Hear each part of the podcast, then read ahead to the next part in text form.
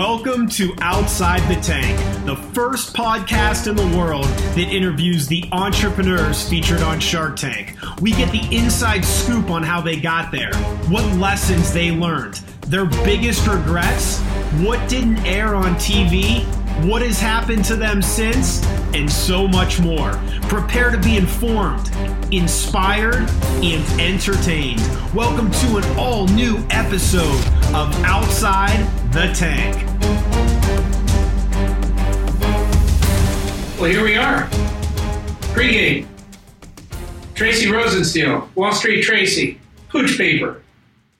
That's my part. Oh, okay. I'll let you do it then. No, that's fine. You know, that's my part. Can't we mix it up I once introduce us. Oh, No, no, no. Come I'm, on. I'm the one that opens up the show, first of all. Oh. Second of all, you got to do it with some enthusiasm. I- Welcome to Outside the Tank. I'm Tom. I'm Joe. We are so happy to be here. We got Tracy Rosensteel of Pooch Paper. See how much better that was? That was better. It I, was I'm not going to even try from now on. No, You're no, no. really good at opening the you show. let me do my job. okay. All right. She was a great guest. She was great. Yeah. That's a it's a heck of a business too. So she went into Shark Tank asking for two hundred and fifty thousand for twelve percent of the company, and again, it's it's eco friendly uh, waste paper to dispose of. Yeah, it's an al- alternative to plastic. Did you know there are 22 billion pounds of dog poo sitting out there? See, I would have guessed twenty three billion. It's interesting. great, uh, great appearance, great pitch. We're going to uh, find out what happened. There was an offer there. Some folks went out. Uh, some folks were just not excited about the dog poo business. Some others were very excited. We'll figure out what happened to her. But great lady, great, great business, uh, great niche business. You tell us what happened on Shark Tank? Yeah, Barb went out right away. She thought the price point was too high. If you didn't see the uh, episode, uh, Cuban was just not excited. Um, Lori didn't think that uh, Tracy needed a partner and didn't quite get the $2 million valuation. Um, and Kendra went out. She, she liked Mr. Wonderful's offer, which was royalty based and they went back and forth a little bit. It looks like she accepted that offer.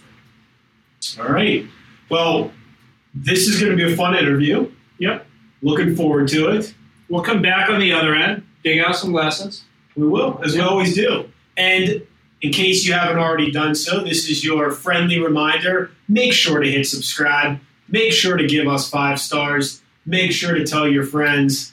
And as always, thank you for listening. to the Absolutely. Tank. Let's get to Tracy. All right, we're here with Tracy of Pooch Paper. Tracy, welcome to Outside the Tank. Thank you. How are you? We are doing well and uh, looking forward to hearing all about the business and what's happened Yeah. since Shark Tank and where it's going. It's gonna be a fun conversation. and they nicknamed you on the sh- on the show when the show uh, taped and aired. They nicknamed you Wall Street Tracy. Yes, that's correct. So Um, Apparently, 22 years get you that nickname. So. I know, and, and you you were involved. I, I think you mentioned uh, on the floor uh, with with uh, uh, tech uh, technology play. But I, I'm just I we've got to ask where the idea came from. I know it's the first question. I stole your first question. you did. But coming from Wall Street, I have to ask this: Pooch Paper, what a great idea, great product. But how do those two connect? Where did that come from? they don't really connect much, do they? Um, I have a nine year old French bulldog. Uh, and ever since I've had him since he was a puppy, and I live in New York, and on the corner of every uh, street, there's a bin that's filled with single use plastics at the end of every day. So over the years, I've kept thinking every time I drop one in the bin, I'm thinking, you know, there's got to be a better way to do this. So, um, long and the short, I spent about three years researching, you know, some alternatives to plastic. I did a lot of research into the types of plastic that are out there today that claim to be eco-friendly, and what does that mean exactly, and what are the standards, and uh, what do they do to the environment? And I realized that there's really uh, no healthy plastic out there uh, to speak of. So I came up with a paper alternative. I did a bunch of research to make sure that we could keep it uh, made in the USA because that's super important to me. Yeah. Uh, for a number of reasons, not the least of which, if you're going to have an eco friendly quote unquote product, by the time your carbon footprint after ships and planes and you know shipping it halfway around the world it's kind of a moot point. So um, anyway so yeah I, I, tested out a bunch of uh, different papers that were made in the usa in different companies and checked into their um, you know green ability as far as their um, carbon footprint themselves and you know utilizing renewable energy and that kind of stuff and came out with pooch paper about i don't know three years later. So the inspiration was my dog for sure. My daughter has a uh, frenchie a french bulldog. They are wonderful animals. Uh, but what a you know what a departure. Were you already uh, retired or had you moved on from your uh, position in, uh, in wall street when uh, you started developing the business idea no, I was still working there. I actually have a number of different companies that I've started and launched and sold and still have uh, throughout the course of the last few years, anyway. But um, for Wall Street, it, right out of college, of course, everybody needs a day job, right? So I happen to know my older brother who worked in a trading floor technologies company in Chicago. I'm originally from Chicago and uh, he was very instrumental in getting me a job to begin with with one of the major vendors in that space back in open outcry days when it used to be a lot of fun um, yeah. anyway so I, I worked for two different employers in that space and decided to open my own company and move it to new york in 2007 so i basically took the about 10 years of knowledge i had gained from two former employers and i wrapped it in a, a consultancy and sold it back to my two former employers.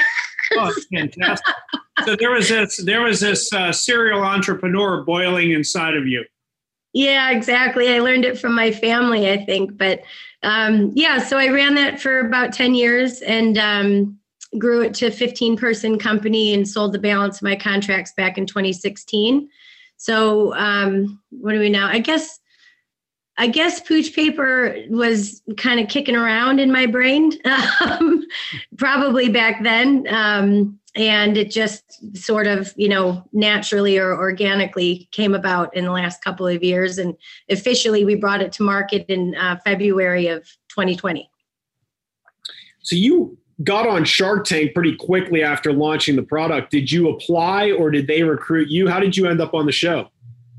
Yeah, it's a good question. So I actually, um, I'll never forget. It was what happened was, as, as I mentioned, I've worked on this for several years. So I filed for patent uh, coverage back in the fall of 2018, and then took it uh, to a trade show in the beginning of 2019 and figured I'd cover the concept, dip my toe in the water, you know, be one of the exhibitors at that show and see if anyone has any kind of interest in this type of a product. So what happened in 2019 was there was tremendous interest, which was great. Um, and I worked very hard during 2019 to secure, um, you know, where I'm, I, I guess, the entire soup to nuts of how to get the product actually on the shelf. So in the fall of 2019, I was watching Shark Tank as I do most nights when I go to bed, and I was lying in bed and had my phone, and I thought, you know, I wonder what it takes to actually get on the show. And of course, online they have, a you know, online form that you can fill in. So I filled it in and I hit send. It took me maybe ten minutes, and I thought, there's no way I'm going to hear from anybody. I don't know who reads this, but probably no one. Anyway, I'd sent it way too preliminary, you know, to the business being ready for it. But in turn, it, I had a phone call maybe a week or two later from the casting department, and I went through the process of, um, of uh, you know, getting interviewed for it. And then they said, you know, we'd love you to put your hat in the ring. And that was again the fall of 2019. And then literally the week where I needed to convert my um, paperwork for the full patent filing was the week that they required all kinds of information from me, and I just wasn't ready to give it up.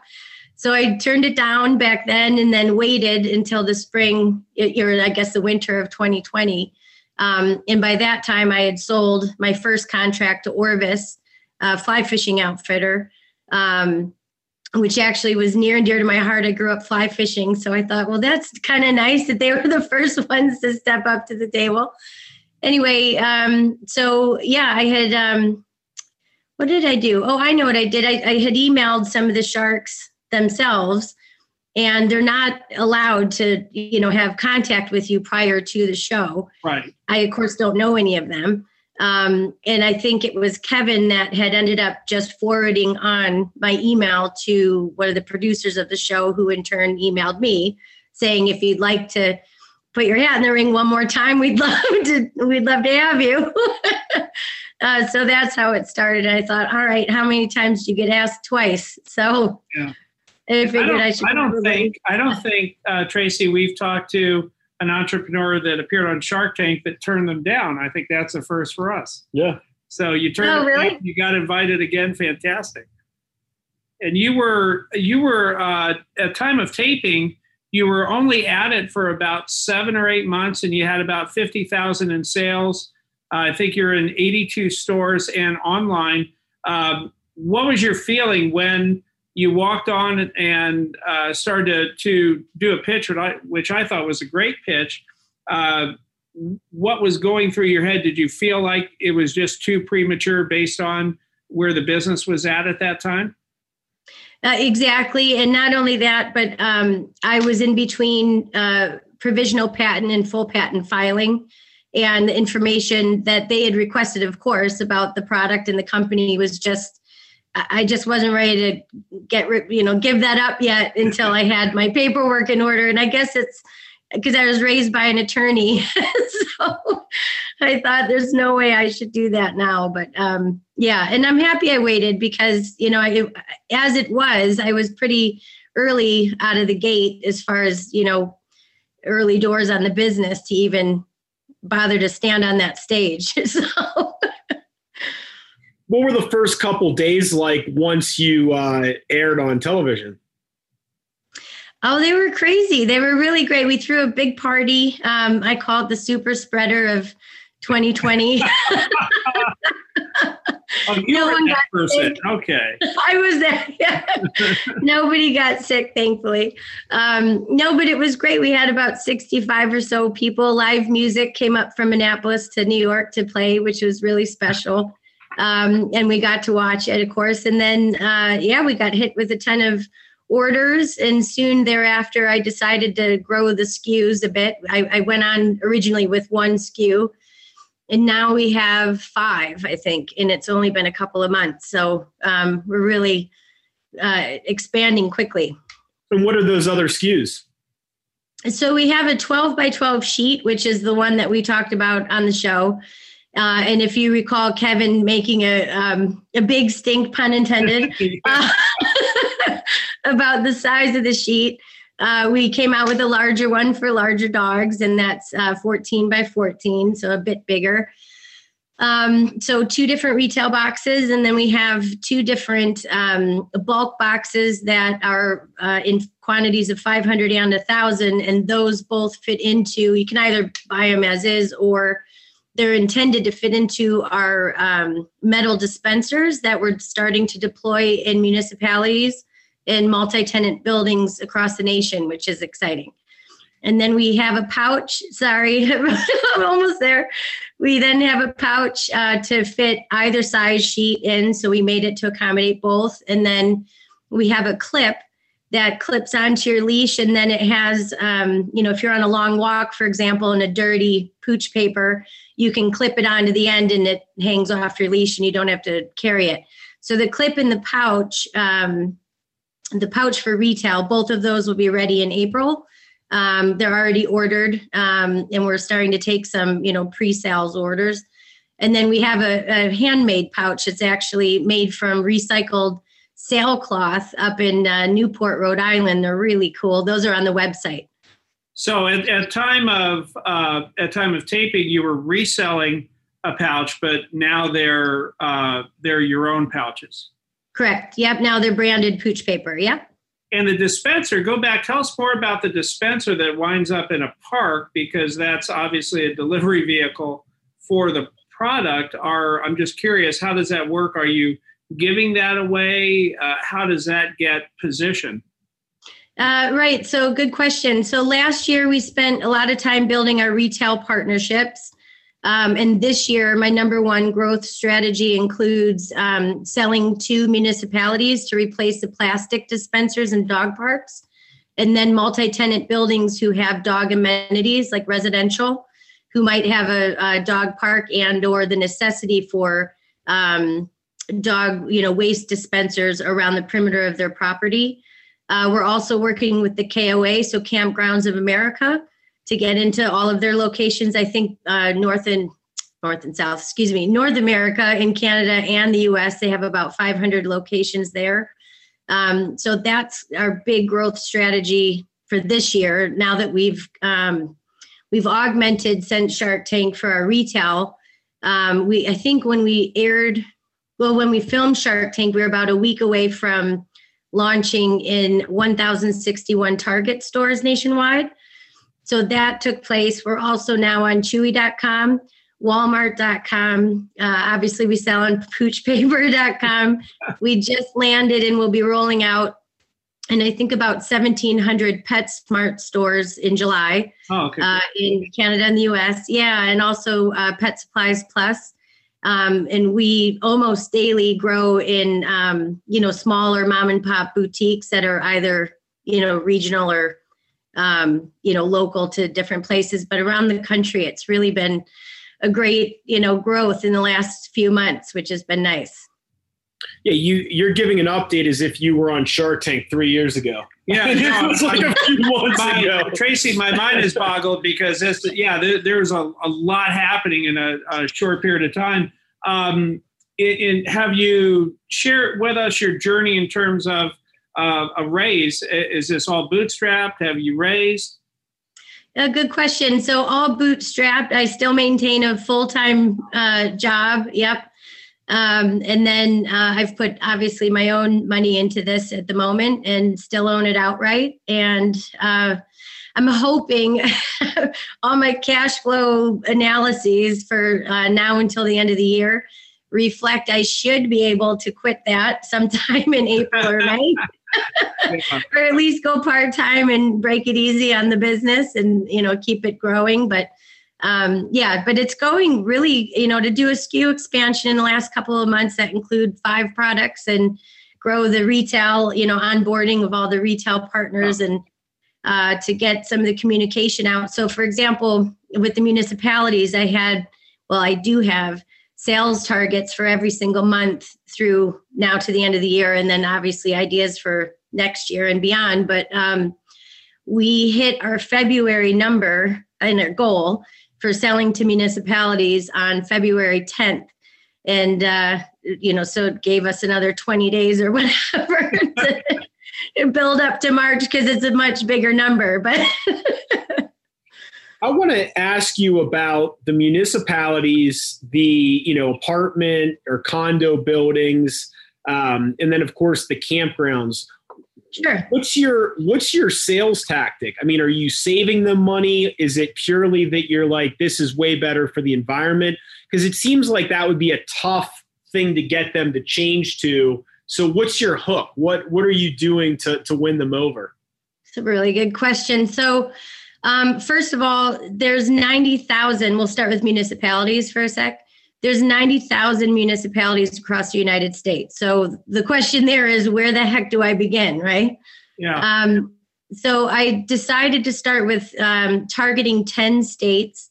Eight of those states have already enacted a statewide, as opposed to a citywide, legislation banning single use plastics. So that already works in my favor because they're thinking about it already, right? Um, and then um, as far as the sales tactics themselves, with all of those 10 states, we've identified every single municipality. We've alphabetized them into county by county and then have been reaching out. I mean, literally banging the phones, cold calling all of the county level um, folks that are responsible for this type of product. uh, to deploy into their park systems. And then we've also been engaged in each of these states has their own statewide conference. And at the moment, because of the trailing, I hope, end of COVID, um, they're all remote. So it's made it a bit easier to be an exhibitor at every single one of those. So that's a great way to get, you know, an audience who's listening and engaged for this type of a product all in one place. Um, and then as far as, you know, the leg up is, you know, for strategy, um, believe it or not, the cost is not, we're not as expensive as the most expensive product on the market, which a lot of, I'm finding a lot of cities have deployed. My own city to be, you know, one example. Um, so that's good. But then more importantly, most of my competition has um, rolls of plastic bags that are available in quantities of 250 my my dispensers accommodate up to 1000 sheets of pooch paper. Yeah. so already i'm reducing uh, the labor cost by 75% to maintain a pooch paper dispenser versus anybody else. So that's been kind of hitting home. And then uh, another couple things to mention not you know in addition to the whole environmental impact of the paper is uh, all these municipalities have to publish an annual report. The annual report needs to reflect incremental progress with respect to their water supply. Uh, and they have to do that in order to maintain what's called an MS4 stormwater permit. So I can show or we can illustrate that having, you know, not that anyone wants to hear about this, but dog waste always gets into water supplies. so when it does, um, our paper organically dissolves versus putting plastic and microplastics and all the pollutants that you know PFAS chemicals, for example, and all the things that never do break down that you would find on any plastic bag. Um, you wouldn't have with pooch paper.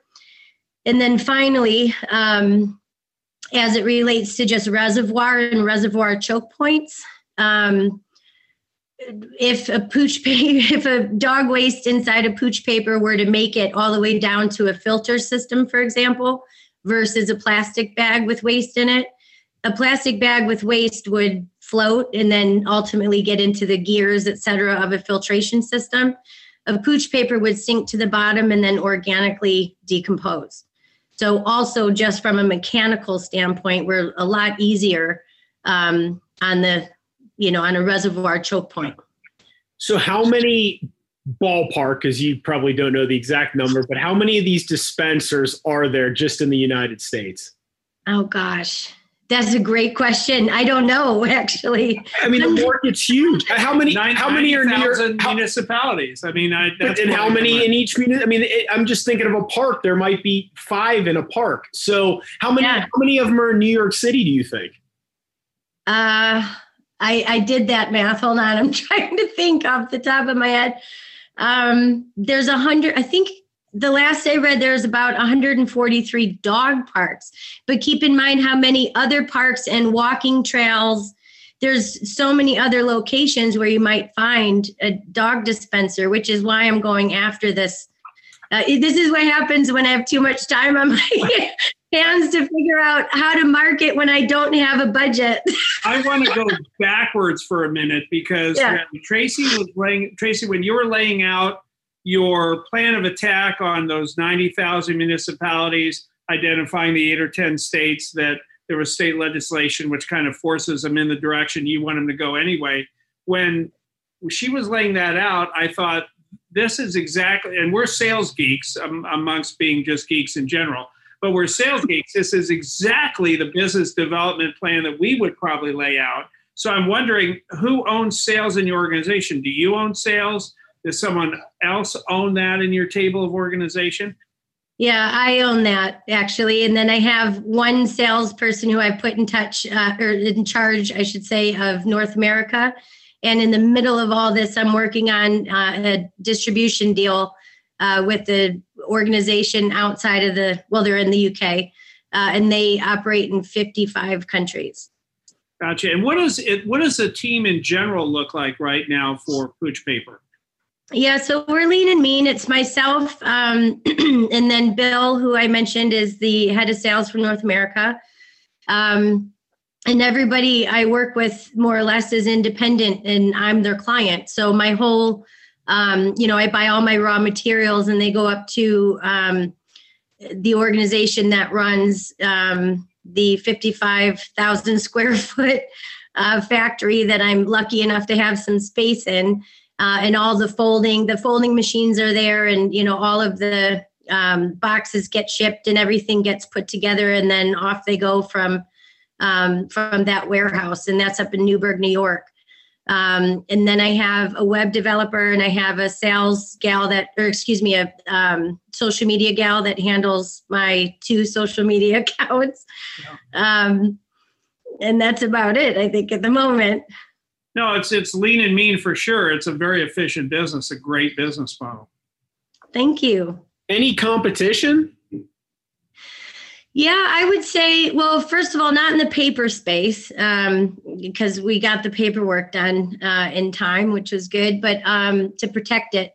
Um, but uh, yeah, so the largest competition I would say from a market share standpoint certainly is um, uh, what is it? Earth rated, um, but they're plastic. So 100% of my competition is plastic. So there's that. Uh, but from an eco-friendly, you know, or environmentally friendly type of a product, I'd say that they are the largest. Um, but you know, with pardon me, as far as their plastic goes, as is most plastic on the market, um, in order to meet the standard for breaking down that the FTC had put in place um, after a warning that they had submitted, I think in 2015, stating to the manufacturers of plastic bags for picking up dog waste um, that, you know, you're not actually eco-friendly so we're going to put a bar in place that you have to break down within a certain time period. If you're saying that you're compostable you have to compost you know at a certain degree temperature and this sort of thing and a lot of countries have that standard. Ours happens to be um, ASTM D6400. So you can't have that certification if you're not plastic, number one. Uh, and number two, in order to meet that regulation, a lot of these plastic bag companies have injected what's called EPI into the uh, manufacturing process of the plastic so that it, it, it does break down within the time requirement. The problem, however, is all of that breakdown of the plastic bag breaks into hundreds of millions of microplastic particles. And that ends up entering the air we breathe, the water we drink, and our food supply. Um, and even last year, um, I think it was in April, uh, who was it? Came out with a cover story. Consumer Reports came out with a cover story that said, eat less plastic. And what their findings showed uh, was that humans ingest, because of the microplastic issue, uh, over a credit card sized amount of plastic every single week. And they weren't talking about my shopping. so it's a scary, you know, amount. And if you were to put a little Google alert for microplastic, it's a worldwide problem. Uh, now they're saying that they found microplastic in placentas of babies and like just all kinds of problems and it permeates cell membranes and you know it's just like one problem after the next. So that's basically what we're trying to go after is that and, and, the and gee we wonder why we get cancer. Yeah exactly. Exactly. Uh, yeah. what's your five year vision for this company? Where do you see it going? Uh, i would really like it to become the new standard. So um, it, this is probably a bad you know analogy but people who smoke and now then people are vaping and people who vape probably look at smokers and go oh yeah how could you still be smoking? Yeah. i'm hoping it's maybe not the best analogy but for people to think oh how could you still be using plastic in this particular case? Yeah, you'd like someone that's using pooch paper to walk up to someone in a dog park that's using shame them shame them yeah hand them a piece of pooch paper I'm teasing about the shaming, but I'm hoping it's no it becomes this new standard. I mean, if you're the, the fact that you're comparable on price And then I'm, I'm fascinated by this 1,000 units versus 250. You'll have to do a case study on like what labor savings there is in real dollars because it has to, you know, it has to add up. Yeah, I would imagine it would. Um, and that's a great idea. I have a couple of folks um, already who I know would be very willing to help me put a case study together. So you've had a really cool entrepreneurial journey. I mean, there's, you know, some some really good wins in there. There's this experience on Shark Tank. Um, what are some of the themes or lessons that the entrepreneurs listening to this can learn from you and your story? Oh gosh. Um, to I guess when you set out to realize that every door likely that can shut in your face will shut in your face. To set the expectation you know aim high always never give up. And um, you know whenever doors do shut and expect that they will there's always a workaround. You know the most important thing is you believe in your own idea you believe in your own success you've mapped out a plan you commit to it. Uh, even though like myself i work a day job and i'm you know my hours are stretched.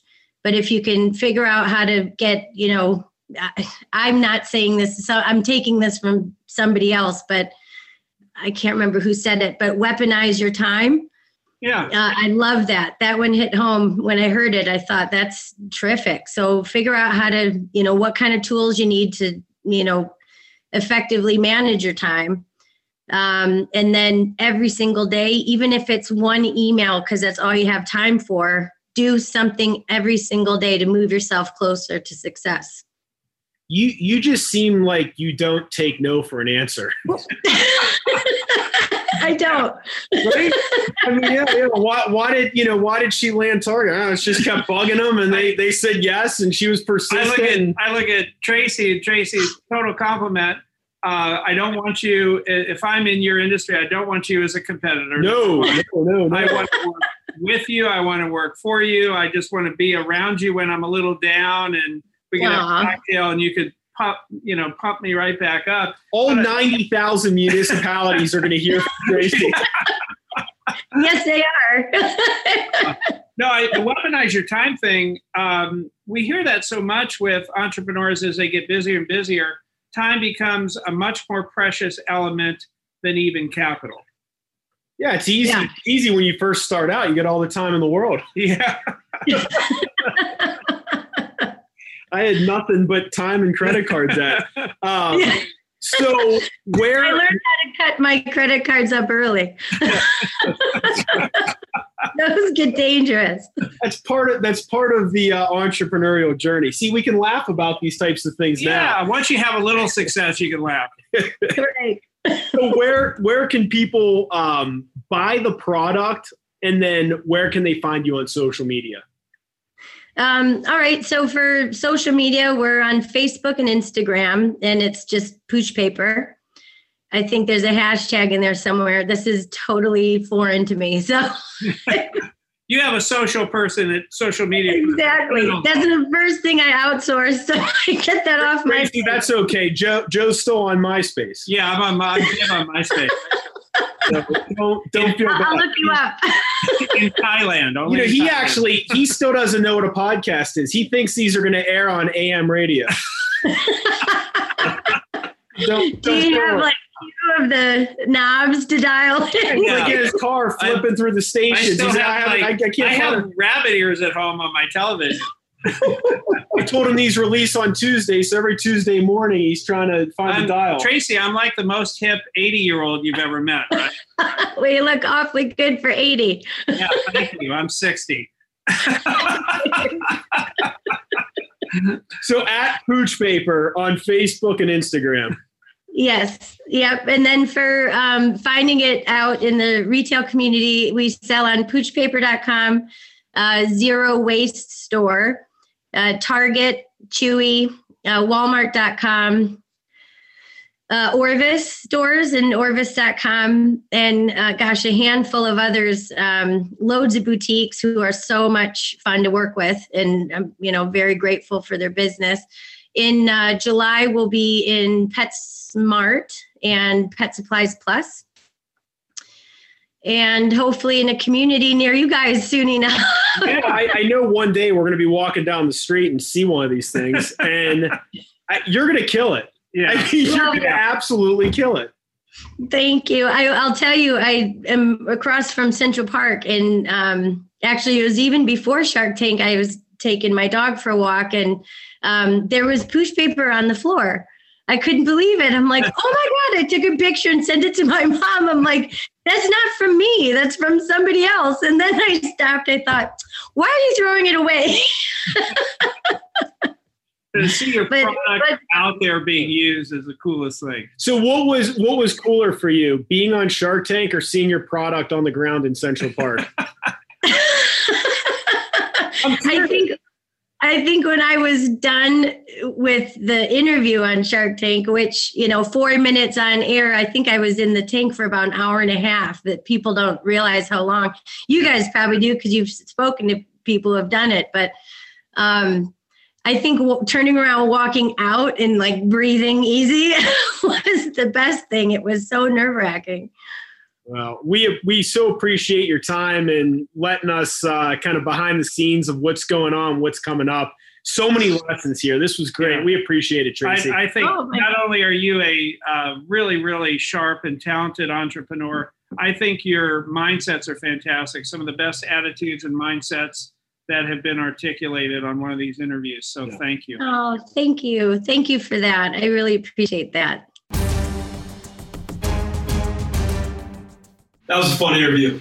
It was. It was great interview. We're back in the the G10 studio with some post games. So yeah, this is where we break down some of the really interesting, thought provoking lessons from the entrepreneurs that really, in a lot of cases, are applicable to any business. And I think that's one of the fun things that we enjoy about doing this work, where we work with entrepreneurs and we put them into groups that meet on a monthly basis, is you start realizing that 80, 90, 95% of the problems that entrepreneurs have are the same regardless of the business and the industry and the region that they're in, right? I mean, most of this stuff, there, there's just so much we can learn from a completely different business. So we love taking these lessons, and everyone listening to this, all of those entrepreneurs out there, can apply it to their business regardless of what it is yeah, what we find in especially these diverse groups we put together inside of Growth Ted, these little tribes, there could be uh, businesses from every sector and every industry, but there's also so much commonality. So many of their issues sound and feel alike. The widget they sell, the product they sell, is probably less than 10 or 15 percent of what we discuss. So, what'd you learn? because Tracy Rosenstiel was on Wall Street for over 20 years I think she's seen a lot of businesses over leverage, uh, dilute their cap table, destroy their cap table, something we talk about in our newly released book, soon to be released book, probably released by the time you're listening or watching. Uh, listening to or watching. Well, this. we're airing this in a few days. Yeah. Okay. Is the book going to be out in a few days? It's close, but go to outsidethetank.com, leave your email address. We'll send you a free book. How's that? Free book, free audio book. No, for all the listeners of the show, you will get the book for free. We're, we're actually we're really excited for the book and uh, some great lessons, some great stories. It's an easy read. And it has to be an easy read because you and I wrote it. And so it's not going to be big words, and it's not going to be that long. I got a C minus in uh, American Lit and Comp uh, my senior year in high school. So oh, you that. I made it to senior year. Yeah. It's a, I, would, I would have never guessed. A that. story for another day, but I almost didn't make it out of Grant High School. But one of the things that we talk about in our book, we have a chapter about destroying your cap table. So, uh, hey, Tom, we need money, so let's go raise some money. Tracy didn't do that. She, what I liked and what we learned is she bootstrapped this entire business. She didn't destroy her cap table. Yeah, and the other mistake we see in that is when people go, "Oh, well, Sally, you're just you're such a valued part of the team. Here's five percent of the company," and they just give it away like Oprah giving away uh, prizes. And you get a card. Yeah, you get a card. That's exactly. Right. So she's she pride she she she had a lot of pride that they were a very lean and mean operation. Yep. Whereas some folks will raise money and then they'll get a big office and all the trappings of Bigger all isn't always better. Correct. We like profitable. We like lean. lean and mean. The other thing that I took away from Tracy is that she was okay owning sales. She's a great salesperson. She understands business development. She decided that she would own sales, which is better than saying, well, everyone owns sales. We all sell. No, someone really needs to own sales. Um, and then some people shy away from it. And those folks that don't have the business development background, what we recommend is that they either outsource it or hire the right person, but someone has to own sales. She just made a decision very early in the business that she was going to own that space. So I like that. Um, you know, she has a huge vision, uh, but she also set some expectations for herself. She knew that some doors were going to close on her face, and that there were going to be uh, there were going to be times when she she would wonder what the heck she got herself into. So she had the right expectations of that tough road that every entrepreneur has to go down to get to the promised land. And then the last thing um, that uh, I noted that she said just hit me like a ton of bricks. She's like uh, she she and she made the comment. I weaponize my time, and I love that comment because we think of time as this great and very efficient weapon, and you're either going to uh, really, really respect your time and have other people respect it, or you're going to squander it. So, when Tracy said, weaponize your time, I think you should write down and take to heart. Yeah, as an entrepreneur, you have to be fanatical about your time. You know, you have to balance your personal and professional life. You have to focus on the things that are going to drive the business forward. Um, you know, you need to work hard, but you can't overextend and burn yourself out. I mean, it's it's a real challenge, but and, and it's an overplayed term, but time management, but really the weaponization of your time to make it work for you to advance your business is critical as an entrepreneur. Um, all great stuff. Just a few things I'll quickly add. One of my big takeaways was how she was actively finding markets, right? Yeah. So, one market would be, well, I've got pooch paper and I'm going to sell it to consumers and they're going to spend $6.99 or whatever, and they're going to buy it on my website or buy it on Amazon. But then she's saying, well, what about the 90,000 municipalities out there? Had no idea the, Never would've that thought. many cities and counties out there. condos and apartments.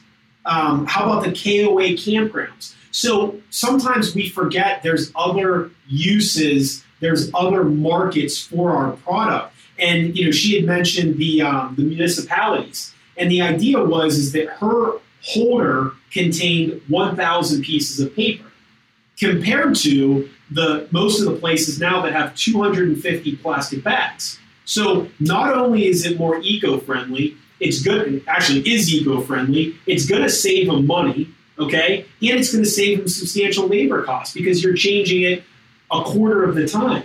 That's I mean, imagine New York City if you're cutting the labor cost into a quarter on those things. So I thought that was really interesting. Uh, big ambitious goal, like you said. Her five-year vision is to be the new standard in that space. Right. And you know, if, we're, if you're not dreaming big and you're not ambitious, then, then why bother being an entrepreneur? It's right? not fun. Uh, everyone wants to, and you'll attract uh, so many more talented people. Uh, no one wants to be part of something that isn't a lot bigger than themselves. And so that big vision we talk about often, have a big vision, but also learn to articulate that vision well. Tell people on your team, in your group, where you want to take your company or organization. Well, that wraps up this edition. This was fun. Outside the tank. I love Outside the Tank. Make sure to follow us. Make sure to subscribe. I want to do these all day. I just want to sit here and, and interview people and talk to you all day. I don't want you to talk to me all day. we'll see you next week. Thanks, everyone. everyone.